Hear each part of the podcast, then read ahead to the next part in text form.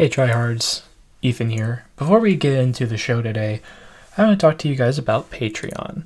Patreon is a donation service, a monthly subscription service where you donate money to me to support the show, support uh, the growth of it, whether that means merchandise or more podcasts or other things of that nature.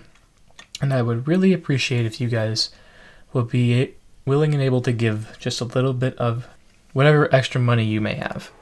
Because while the show will always be free for everyone to listen, um, the way to make it isn't. And I'm in college, and things are expensive.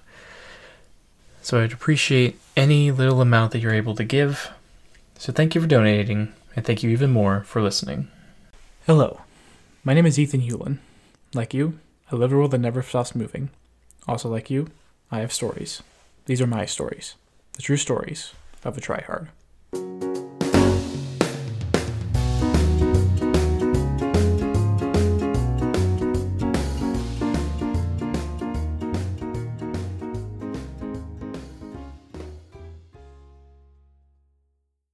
Welcome back to True Stories of a Tryhard. I'm Ethan Hewlin, and this week it's just me and you, ye listener.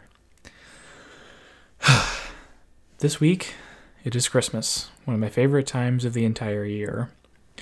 Um, but holiday joy aside, there is something quite serious that needs to be addressed.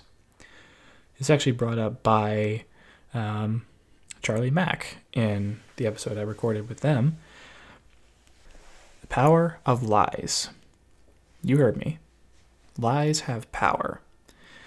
And lies can be anywhere from tiny lies that really, in the grand scheme of things, won't matter that much to sometimes paradigm shifting information that will change someone's entire worldview at times. So, what does lying look like? Well, lying takes many forms. It can be something as simple as, Oh, did you take out the trash today? Yeah, I did. And you didn't do it. Or it could be something like, Hey, did you get my text? Nah, I didn't get it. But you did. And you ignored it. I'm definitely guilty of that one. But in the grand scheme of things, those little so called white lies don't seem to matter. That is, until the little white lies start to stack up.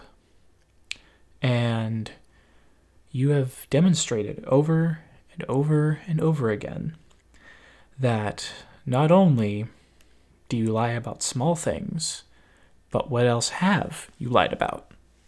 Have you lied about bigger things like grades or relationships or even how you're doing on the inside, really.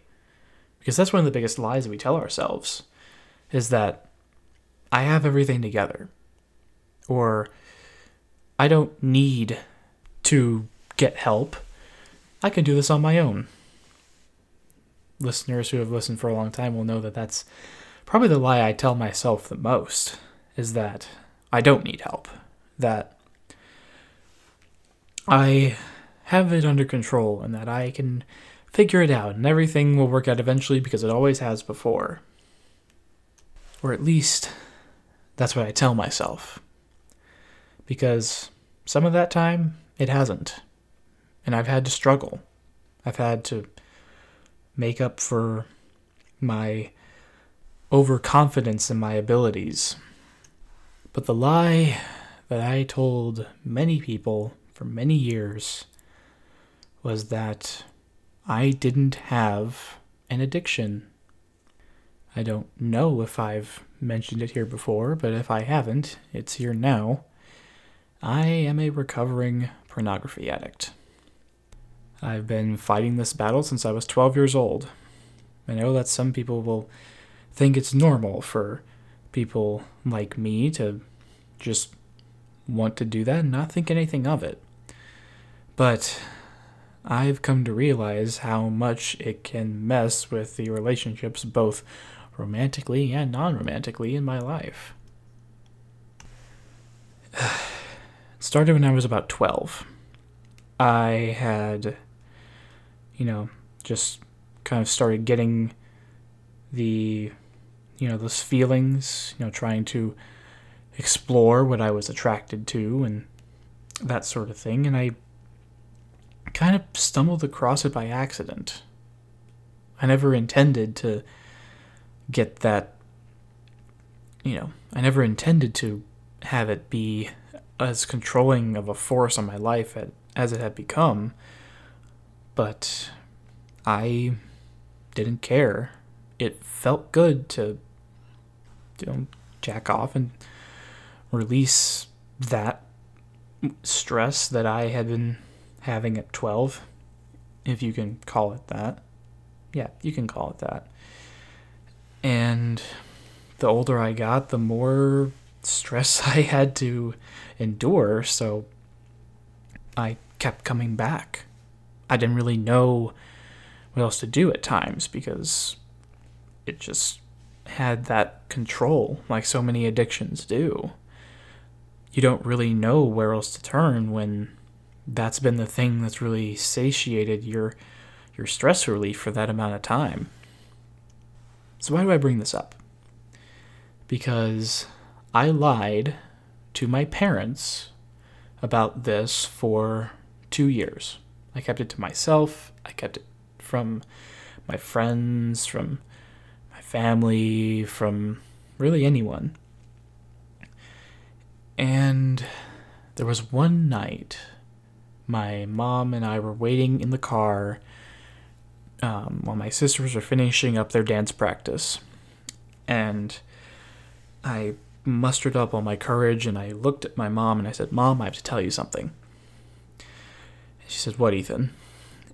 And I told her how I'd been hiding that from her and from my stepdad and from my dad and it was like everything made sense to her because she had been noticing how secretive I had been with, you know, the the devices that I had access to at the time, and the amount of lying I was doing because of it. Like I'd been lying a lot, even in the little things, which I shouldn't have done to begin with because I'm a horrible liar, which I honestly think is a good thing instead of a bad thing because I would rather be a bad liar. And when the line between lie and truth gets blurred that much, and you become so good at lying that nobody knows when you're telling the truth, that's a scary place to be. Because then nobody takes you seriously. One of my sisters, I won't mention her by name um, because I didn't ask her to, um, she has dealt with a similar issue. Not the porn part, but the lying part. She's pathologically lied about small things, and she's also a bad liar. And now my parents don't take her seriously, or at least not as seriously as they would if that hadn't been her track record. But all that to say, lying only breeds more lying. If you lie about one big thing, that's going to spawn lies about several smaller things. And that can impact your mental health. If I remember correctly, it was Mark Twain who said, If you tell the truth, you don't have to remember anything. And that's one of my favorite Mark Twain quotes because for me, it rings the most true. If you tell the truth, no matter what the circumstance, you will not have to remember whatever came out of your mouth. Somebody else might, if the truth shocks them, but you won't have to. Because all those lies that you've told about yourself, about other people, those take up brain space. I know you can't see me, but I'm tapping my finger to my forehead right now to signify that it takes up brain space. And if you're anything like me, your brain can get cluttered with so many things. I mean, the you know, your memories, your anxiety, your depression, your random trivia facts that you don't really know where they came from, but you just know, like the fact that Martin Luther King Jr. and Anne Frank were born in the same year, even though we think of them as being from completely different time periods. But useless clutter and trivia aside, those lies also take up brain space. And when your brain gets full, it's like a pond. This is the way my mom described it because she has a similar brain map to me. It's like a pond, and every time something gets added to your brain, it, it rains a little bit. Well, eventually, that pond is going to fill up. And when it does, it's going to overflow. And that's when you get overwhelmed. For me, it's been having a lot more recently, just because of the absolute crap show of a year that it's been. My mom told me something that I'll never forget when I was about 15 years old. She said, Ethan, you're going to need to find a way to drill a hole in the levee of your brain. Now, she did not literally mean bore a hole into my brain. What she meant was that you need to find a way to relieve your stress so that way you're not always acting like you're on full capacity all the time, just at a moment's notice ready to overflow. And when you start telling the truth, it is one of the most exhilarating things on the planet to watch and experience the level of anxiety water in your brain just descend. Oh, it's fantastic. I can't recommend it enough. I know I'm making this sound like a some sort of new like food you need to try, but I can't recommend that enough because if you tell the truth, there will be a lot less of brain clutter and when your brain is cluttered, it can't attach to the real things that need to be there. Like little moments with the people you love and new experiences. I should clarify new positive experiences. So, in conclusion, lying can obstruct your relationships with other people, it can damage your mental self image, and it can take up a lot of space in your brain.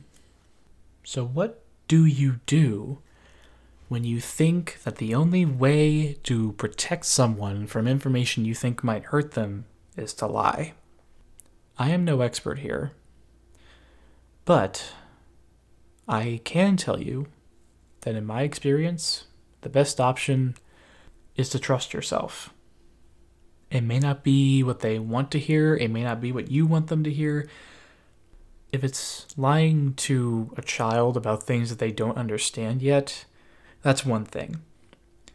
But if you're lying to somebody you love because you think whatever information that you have that they don't will hurt them, that will ultimately hurt your relationship. So, my advice trust your gut, think before you speak, and do the hard thing. That second one is something that I have had to learn over and over and over again because sometimes my mouth gets ahead of me. But thank you, listeners, for tuning in this week to True Stories of a Tryhard. You can find me on Instagram at ethan.t.hewlin. You can find the podcast on Instagram and Twitter at True Stories Pod.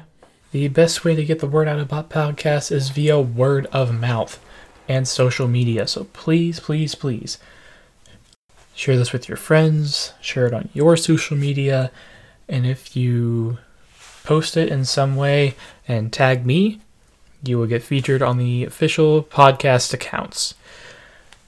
And please feel free to leave a rating and review on Apple Podcasts. I would very much appreciate it. I'll be back with more stories next week. So until then, this is Ethan Hewlin signing off.